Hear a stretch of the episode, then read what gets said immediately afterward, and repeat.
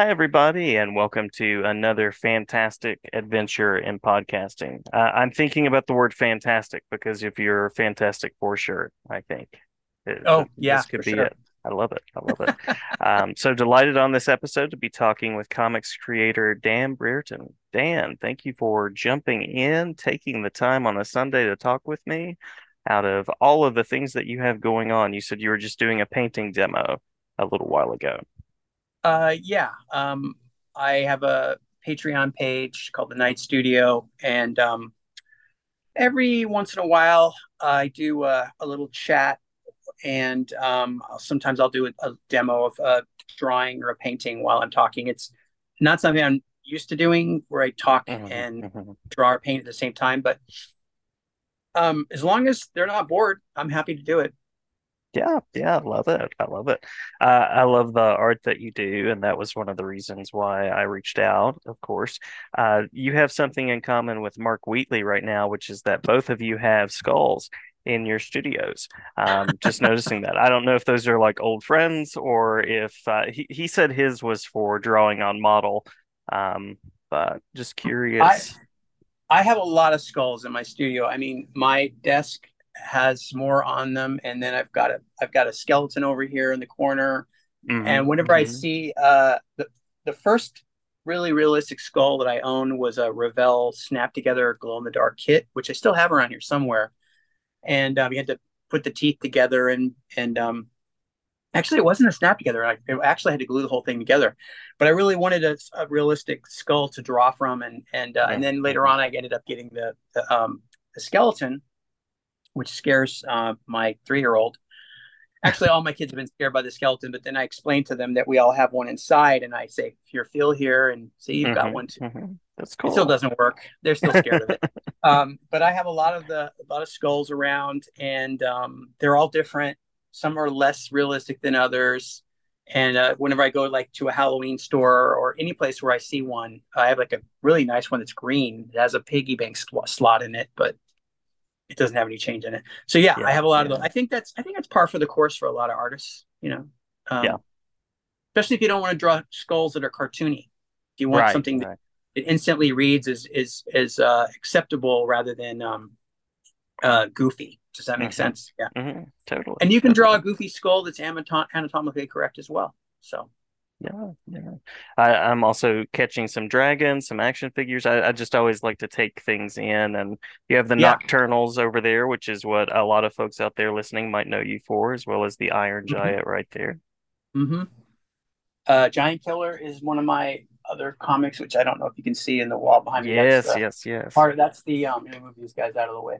That's the uh the slipcase for the uh the hardcover edition I did in 2020, which is kind of like a 20th anniversary mm-hmm. edition. Um, it never, I'd never done a hardcover of it, and now so it's oversized, which is something I always wanted to do since it's a giant monster comic. I wanted to make it a bigger presentation, so finally yeah. got to do that Kickstarter, which is pretty great. Love it, love it. Um, so so my first official question, now that we sort of visited the room, I might ask mm-hmm. about other things on Model too. No, that's fine. Um, but my first official question is sort of that that literacy question of what kinds of stories what, what were the things early on that inspired you and made you say I, I want to be a person who makes art and makes books one day well that was a thought that i actually had as a kid. I i did have that sort of epiphany uh, when i was pretty young that i wanted to uh, tell stories. And and that surprisingly i I felt that I had stories to tell. I mean, back when you're a kid, I can't vouch for how interesting they were or how unique or, or original they were, but I did I did have that that hankering to do that. And I think um, the probably the main inspiration before comic books was children's books. I, mm-hmm. I spent a lot of mm-hmm. time at the library. Um, I was a voracious reader. I loved picture books. Uh, pretty exclusively until I was around 11, I would say 10 or 11. Um, and um, if a book had illustrations in it, to me, that that made it seem um, even more attractive, uh, something I had to, to dive into. Um, and uh, so that sort of words and pictures things goes goes way back to uh, probably before I could actually read. Let's be honest. I mean, I, my mom said that the only thing that could calm me down when I was a toddler was to put me in front of a stack of books. And so when I was eight years old, uh, in the, just about the summer of 1974, I discovered comics through a kid I was going to school with. He was from back east. We're this is in this is in the Bay Area, in East Bay, in the suburbs of the San Francisco East Bay. And this kid was from his family was from uh, I want to say Pittsburgh or Philly or something like that. And comics went further back in his family's history. He had an older brother who was I think in his twenties, who um, had a huge collection. He wouldn't let us touch us touch it or look at it. So comics were very fairly like a normal thing in their life, in their in their house, in their family, and they were completely new to me. It was not something that I'd grown up with. Uh, I found out later that my mom read some comics because she liked cowboy comics and stuff when she was little, mm-hmm. but pretty soon abandoned it. And so I, I was captivated by the stuff I was seeing. It was Marvel comics for the most part. Jack Kirby, yeah, probably yeah. one of the first artists that really jumped out at me, and Captain America, uh, and he just had this great collection. And uh, so I remember asking to go to go into 7-Eleven one night around the same time and being given a dollar to buy my first comics. And mm. back then you could get four comic books for a dollar. Wow. Uh, I was hooked. I was literally hooked. And I really, that's when I started to really started kind of wrap my head around what I wanted to do is, is to, I knew I wanted to be an illustrator. I knew mm-hmm. I wanted to uh, be an author. Um, and the idea of doing comic books was this kind of far off dream because I would look at the the artists that I was really interested in and their command of anatomy and the way they could tell a story and everything looked so effortless and perfect. And um, I just thought I could never do that. Mm-hmm. And mm-hmm. it didn't, it wasn't until, so I went through a period where I was always drawing, I was always writing stories. Um, and I got into uh, the idea of doing comic strips and being a comic strip artist when I was around 11 or 12. So I got heavily into like uh, Walt Kelly and Charles Schulz, Jim Davis doing Garfield at the time. I used to clip out stuff from the paper and keep it in a scrapbook and was drawing my own comic strips and my own characters. And that seemed to me more at that age of 12, it seemed more um, doable and more and more attainable as a goal than being a comic book artist. Mm-hmm. Um, even though I still loved comics and I still read them. And then I was, and then around 1977, Star Wars comes along. You get caught up in Star Wars, uh, get caught up in Tolkien and Hobbit and Lord of the Rings and science fiction and just all these things coming at you. Uh, but comics was still kind of a through line with all that stuff. It, it was it was always a constant. It was would come and go in waves.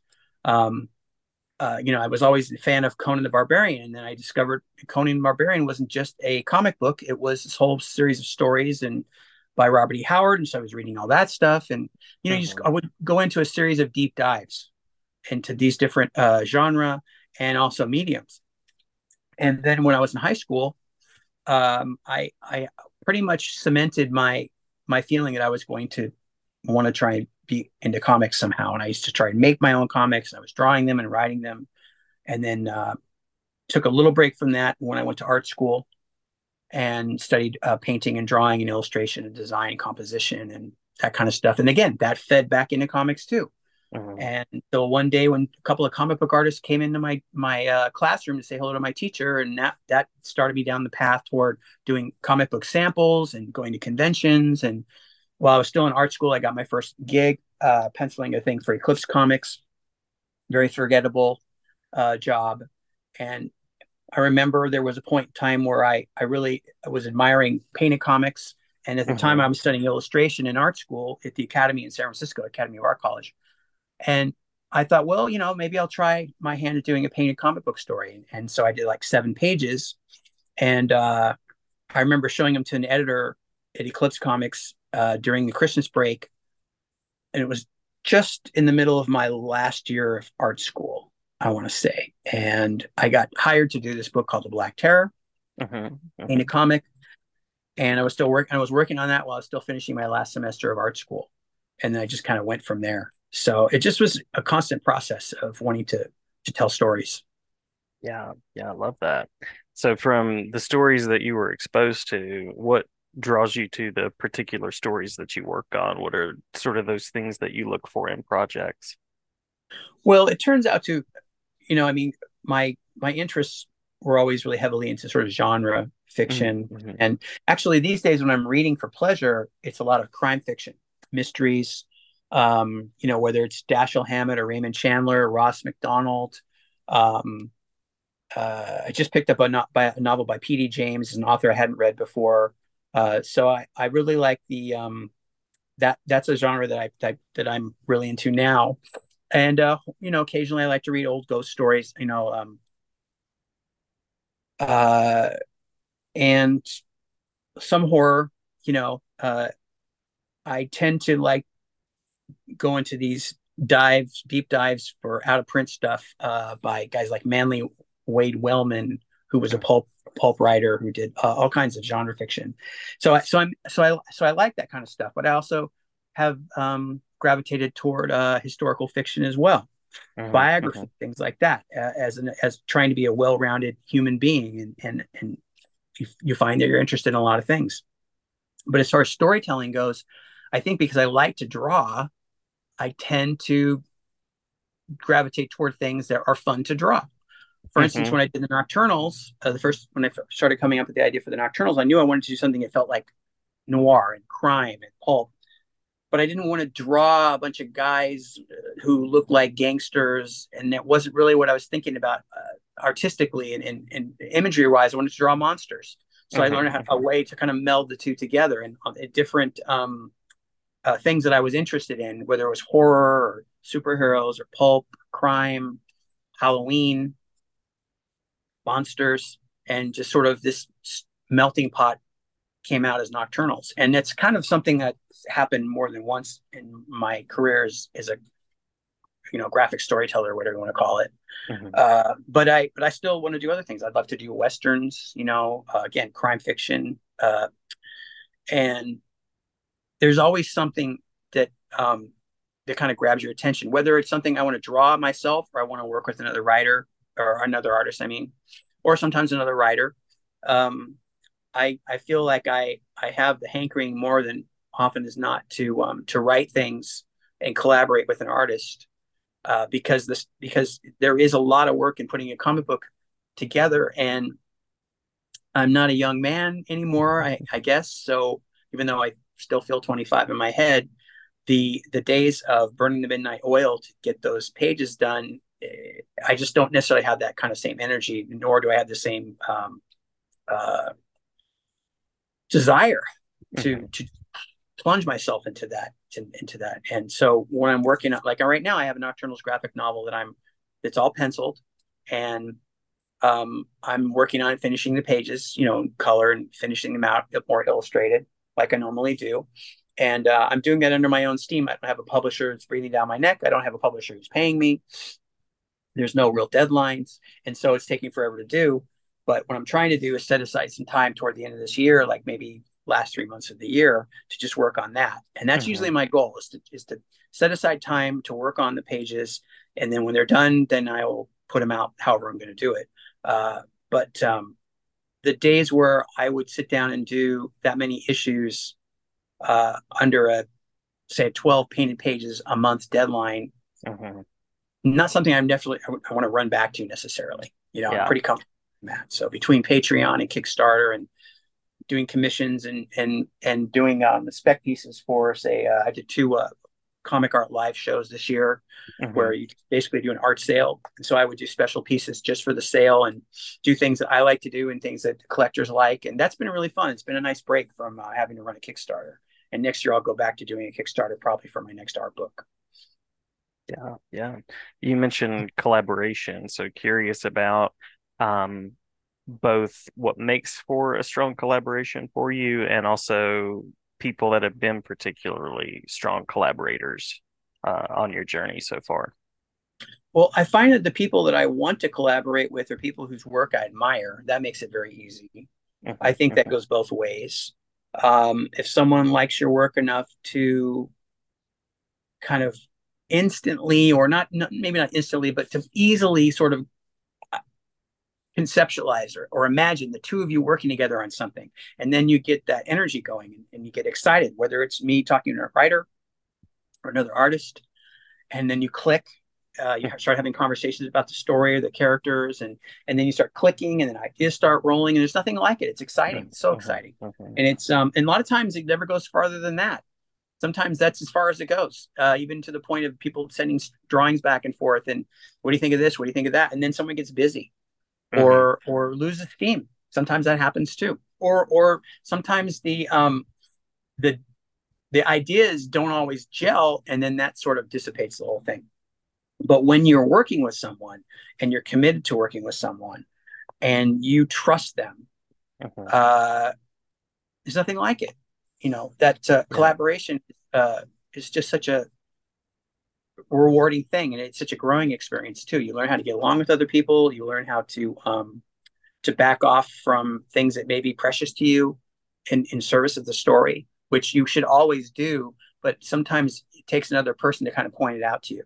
You can't always know. Why a good editor is important to have which i haven't had a i haven't had an editor on a nocturnal story in a long time although i do consult my friends who are writers or artists and and the ones i really trust and not stab me with right. their with their two honest opinions.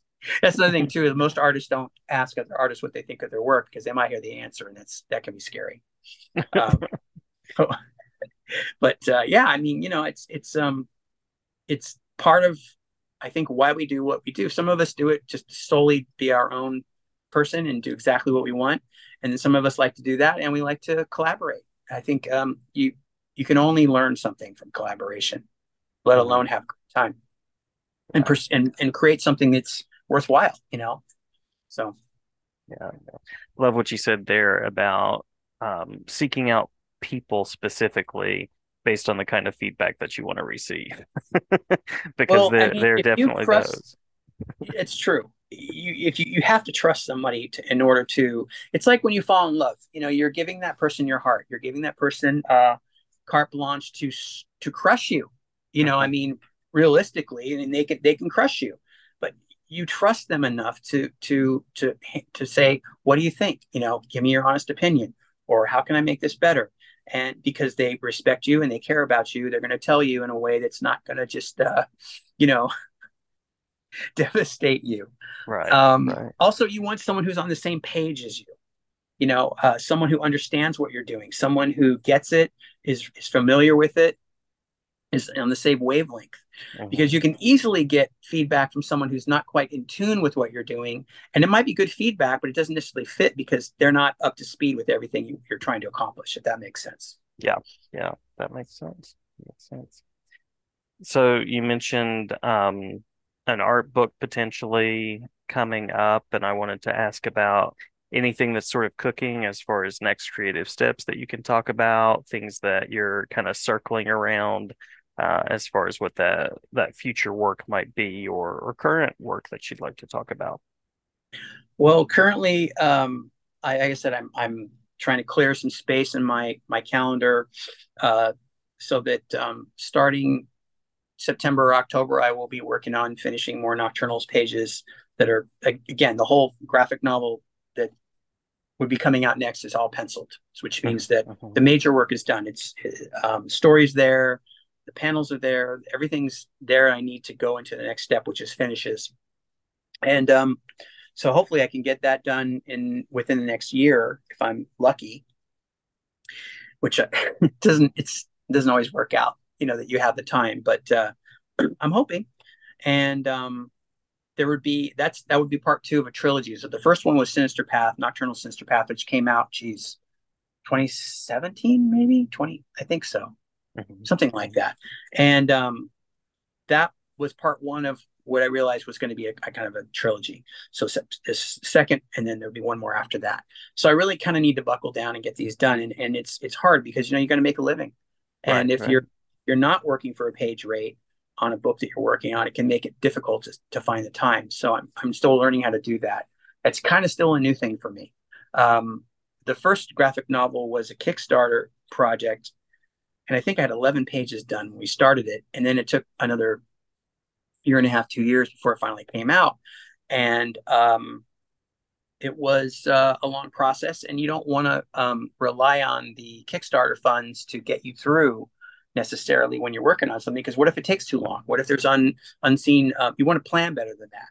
And so a lot of the stuff is I'm trying to do more of the stuff on spec up front, so I don't have those um, unexpected things come up that could uh, railroad things. Because sometimes people they they Kickstarter a project, and then they get a certain amount of money, and then the money runs out, and they still have a lot of work to do, including mm-hmm. paying for the printing. And so then what do you do?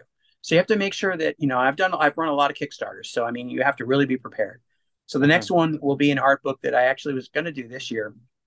I kind of took a hiatus, hiatus, and I have so much um, material to put into this art book. Uh, but I also was um, my friend Bud Plant, Bud's art books, Bud Plant comic art. Mm-hmm. Uh, he suggested, since he's one of the people that would be selling the book, he suggested that I have more text in this one. And so I did an interview with a comics historian, Alex Grand, who's a good friend of mine. Mm-hmm. And we mm-hmm. did a mm-hmm. long interview, which actually is on YouTube right now. So that was basically to distill parts of that and use that as the text for this book. So there'll be a, a, a pretty solid um, interview piece in there, as well as all the pieces of art. So I, ha- I expect this art book will be the longest I'll have the, the largest page count of any of the, the art books I've done because there's so much material to put in. And then there's this text. So I'm looking forward to putting that together. Yeah. And yeah, then I, the other I thing I have going. Sorry, yeah, I oh, was I was just okay. gonna say yeah, yeah. Yeah. Uh, oh, okay. yeah. Okay. Yeah, it's a long one. I don't think we expect we well it's just we just you know we got along we get along well we have a lot mm-hmm, in common mm-hmm. and it's easy to to do that and ours is going to go over too I'm sure um, but uh, yeah so i also um we also i i, I got with uh hooked up with a, a game designer professional game designer named scott rogers a few years ago because i wanted to do a tabletop game. And so we i had this concept for a tabletop game a kind of a dungeon crawl thing but with some unique elements to it unique to my work unique to uh, gameplay and things like that. We got really excited. And then we realized if we want to do a kickstarter for this there's a lot of research that has to happen. But more importantly we have to have a lot of these mini figures uh, ready to go. So it costs money to have someone sculpt all those. Right. So when you see a Kickstarter and you see, oh, we're going to do these figures, and then we're doing these figures, and then there's pretty much there's 50 figures they're going to give you. They've had to pay a lot to a yeah. sculptor to put the or sculptors to put those out there before they even start. So we realized that we needed to um, rethink how we were going to do our first game together. And I thought, well, could we do a card game? Because that seemed like that would be a lot easier. And he said, yeah, we could totally do a card game. So he came up with a Nocturnals uh, card game that uh, set on Halloween, and you play with your friends or your family, and it doesn't take uh, a day to learn how to play it. Um, which some game people won't like. They want a game that's very in depth and, and and takes and has a thick rule book, but ours isn't like that it's fun and it's uh, it can be can take an hour to play it can take 45 minutes to play maybe it could take longer. I mean we, we have options for making it more difficult and challenging for those kind of expert gamers. But uh-huh. um, i did all the artwork and we put the whole entire game together uh, last year and we've been fine-tuning it test playing it um, and now it's getting to the point where it's time to start thinking about either whether we're going to do it ourselves or uh, sh- we've been shopping around here and there to some of the, the publishers uh, because we realized it's a big undertaking to put that out. I've never put out a game. Yeah, you know? yeah um, sure. I, we have like an idea of how to do that, and we can do it. It's just going to be very time consuming. Um, and when I do a Kickstarter, I can only do one a year mm-hmm. for me. Someone else could run it, but my my partner in this is not a Kickstarter guy, so it'd be all new for him, which I think it'd be good for him to, to give it a go. And I, of course, I would help him. But uh, for me, the art the art book is just uh, I've done it so many times before that it's it's it's a challenge and it's a lot of work, but I know how to do it. Yeah, yeah. You, have traveled that road. You know yeah, that. yeah, and and it wasn't and and I had help in the in the, in the beginning. I, I did kickstarters with other people, uh, partnered up with some folks, and learned a lot. And to the point where it was time to push me out of the nest and and do it myself, and and I did. Mm-hmm. And uh, you know, um, so far it's been great. Uh, it's it's really great to be able to come up with an idea for a project, whether it's an art portfolio or a book or a calendar or whatever it is, and whether you're doing it by yourself or with someone else, to come up with an idea and then bring it to people and say, "What do you think?" Mm-hmm. And then they say, "We want it," and it happens. And yeah. that was never happening in the 90s and it wasn't happening in the in the 2000s and it was it's it's really been a game changer for so many people who are mm-hmm. creative and don't want to be um, uh, dependent on the whims uh, or of the marketplace or editorial or people's tastes or whatever. You know, you bring it straight to the people that want it, and you go from there, and it's it's a beautiful thing. Absolutely, yeah. Kind of like a podcast. You know, exactly. I mean? Yeah, exactly. you, you, you, the tools are there. Go. Yeah. No, no gatekeepers, or yeah. very few. No one telling you. No one telling you you can't do it. No one telling you sorry.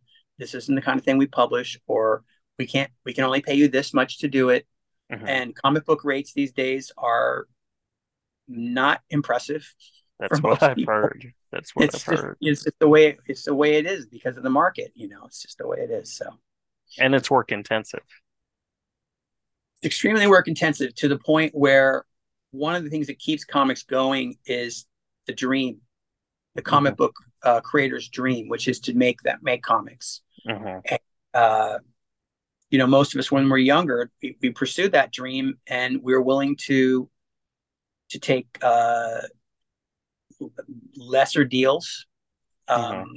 in order to to to do it. You know, uh, although when I was coming up in the '90s, the deals were better. The, there was more money, there was more investment, there was the marketplace was much more bustling. Mm-hmm. You know, mm-hmm. um, and so there was a lot of us had good luck that way. Uh, some people are finding that um, when they marry themselves to characters or to a publisher who has a pantheon of characters and they can find success that way which is another way to do it you know if you're drawing a very successful character uh, for a successful company um, you create this uh, which i did to a certain extent in the 90s but you create this uh, market for yourself and you create uh-huh. a readership and a, and a base and then when that base wants something you can give it to them. Yeah. You know so. Yeah. Yeah. I think Thrillkiller was one of the first ones. Uh, one of the first works of yours that I that I found and that I saw, and uh, I love that when I look at a page that you've done, I know that it's yours. I know that those unique pieces are there from a character sort of figure design perspective, but also um, kind of the coloring and and the ways that you kind of go about it as well. Well, I never really um, I never really devised a style for myself ever. It just, I think it was just a thing that came out sort of naturally. Mm-hmm. But that's not necessarily that's not necessarily the case with with with all artists. I mean, some artists they develop a style, but they also they also make these uh, career these changes, or or they they make these they have these epiphanies or these uh, revelations when they're looking at other people's work, which I've had them. And a lot of times, what will happen is is you'll you'll see this thing and then you incorporate it into your work especially artists who are self-taught. You see this a lot with artists who are self-taught. Uh, they incorporate something into their style, and then it, and it, it, gets absorbed and it becomes part of their larger style. Mm-hmm. And uh, most artists have a style that is recognizable that I don't think they necessarily have any control over. It's just uh, what people. It's it's it just comes from this place that is you can't touch it Mm-hmm. It's going to be what it's going to be. Other artists are better at um, kind of rolling with styles or with um, the ability to kind of uh, reinvent themselves to a certain degree. I mean, if you look at uh, uh, or or is or it's just in a really extreme evolution, you know, that that goes into a place that um, that where there's they become even more popular, maybe, you know. Um, and then there are artists who who create a whole style based on uh, things they picked up from one artist or another. Mm-hmm, mm-hmm. Or sometimes if even a smaller group of one artist from maybe it's just one artist, you know, and then they'll just they'll they'll absorb it and then they and they put it back out there and there's and you can see it. You can say, oh, this guy looks like this guy. Uh, um, sometimes you don't always see it right away. Uh, but there are there's probably a group of 10 really solid master comic book artists who it seems like everybody has learned something from or stolen from or borrowed from or been inspired by it's a you know it's it might be more than 10 it might be more like 50 but there's this really concentrated group and uh, uh, one guy i'll throw out there it, it, obviously jack kirby but michael golden mm-hmm. michael golden is a name that comes up all the time with comic book artists mm-hmm. Mm-hmm. you know um, i i was a fan of michael golden stuff but i never never tried to draw like him. I, I didn't get so into it that I I wanted to be Michael Golden. I wanted to be other people. But I hear about Michael Golden a lot, and he's an amazing artist, uh, self-taught, um, and uh, elusive in that it's not easy to get him to talk about his influences because he says he doesn't have any. Everyone's got influences, whether they know it or not. It's just the way things work. But uh, with Thrillkiller, I I had um, this idea to to do an Elseworlds because at the time Marvel DC was doing Elseworlds. Mm-hmm, mm-hmm. And the idea was to a world where Batgirl and Robin were the dynamic duo, and it was set like you know in like maybe the '60s, mm-hmm. uh, you know, and they were kind of this thrill-seeking couple that like to fight crime for fun, for kicks, and then something major happens in their lives that affects them, and uh, and then it gets serious. And I thought, well, Bruce Wayne, Wayne would be like a cop. He's like a detective that works for Gordon, and then eventually he would become Batman in the story. And so I wrote this uh, pitch, and I pitched it to Archie Goodwin at DC. He's one of the greatest greatest people in comic books of all time, whether he's mm-hmm. whether he was an editor, writer, whatever, um, mentor. And he um, he liked the idea, and I told him, I said, I think um, I'd like to work with Howard Howard Chaykin on this. I think he'd be good to write it, and you know, I, it's right. I think it'd be right up his alley. Mm-hmm. So he showed it to Howard. Howard liked it. We got on the phone.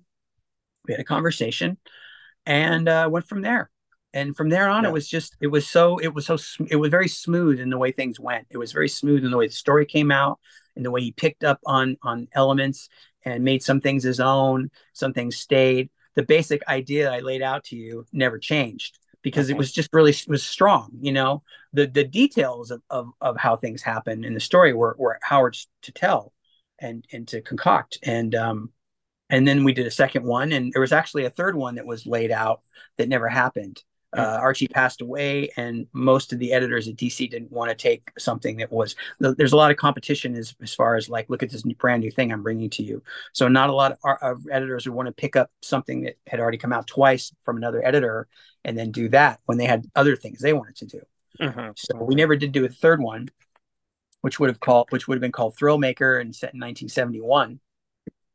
Um, I'd still do it if we could find his plot because Howard doesn't even remember writing it, but I did read the plot.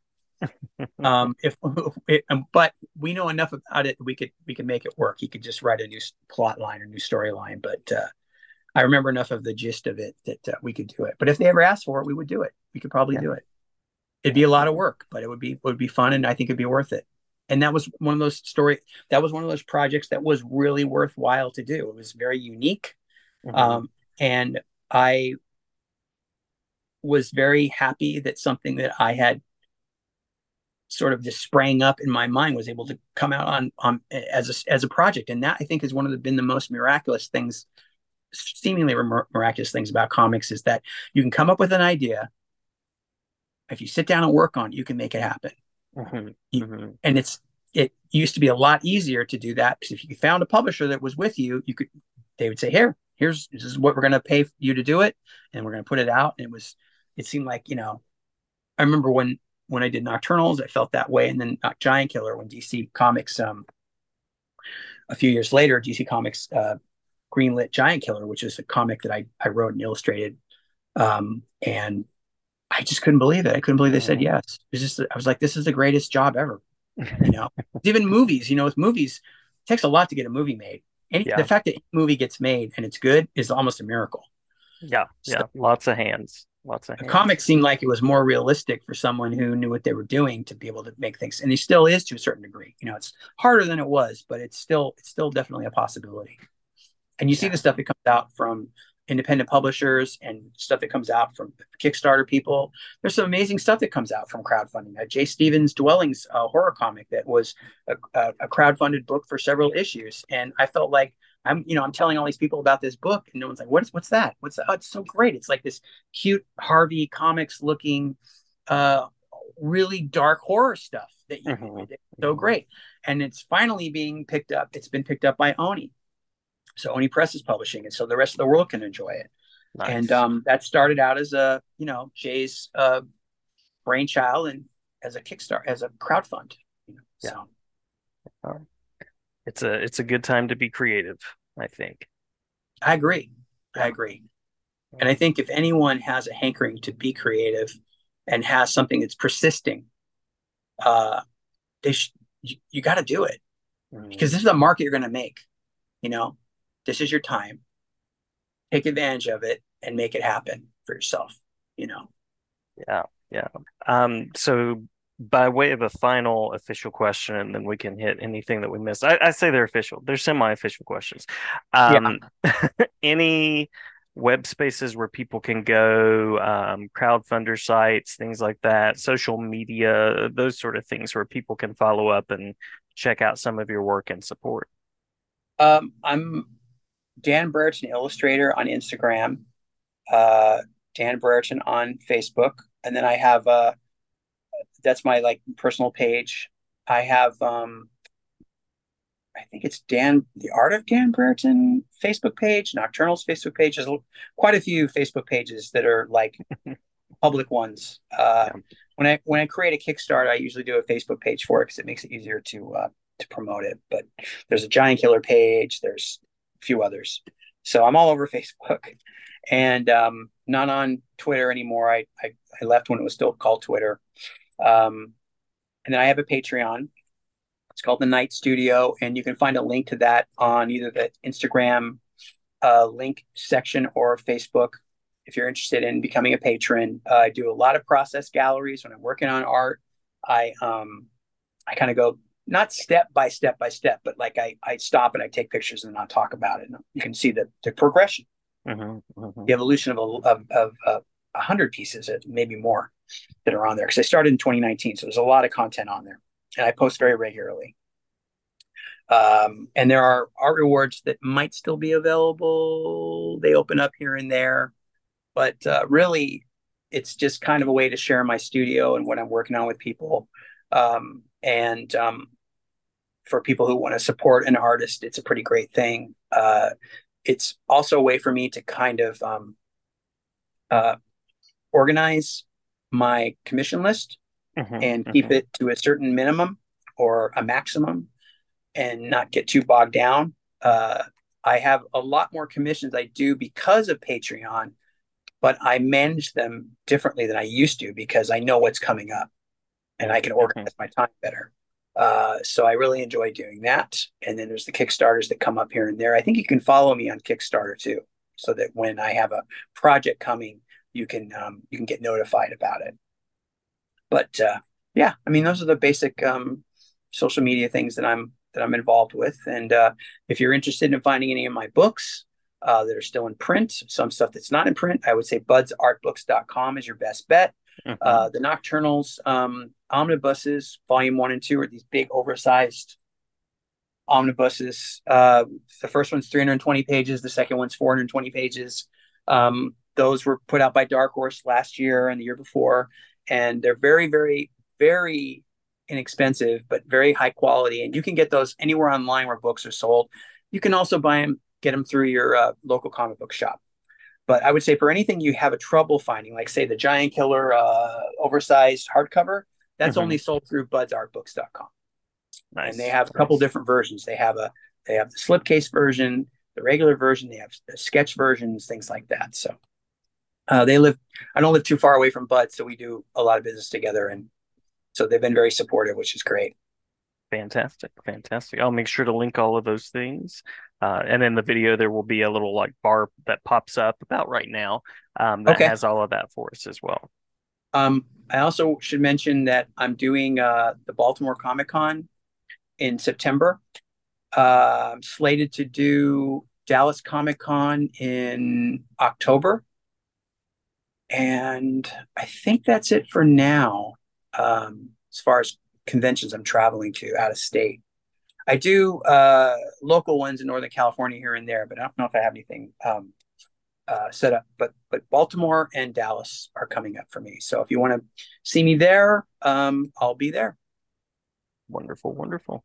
Well, well, thank you so much, Dan. Did I miss anything, or did we miss anything to make sure to mention? Uh, no, I think we're good. All right. All right. Thanks. Well, yeah. Thank you for a wonderful talk and glad to talk with you sometime in the future again. Sure. That'd be great, Jason.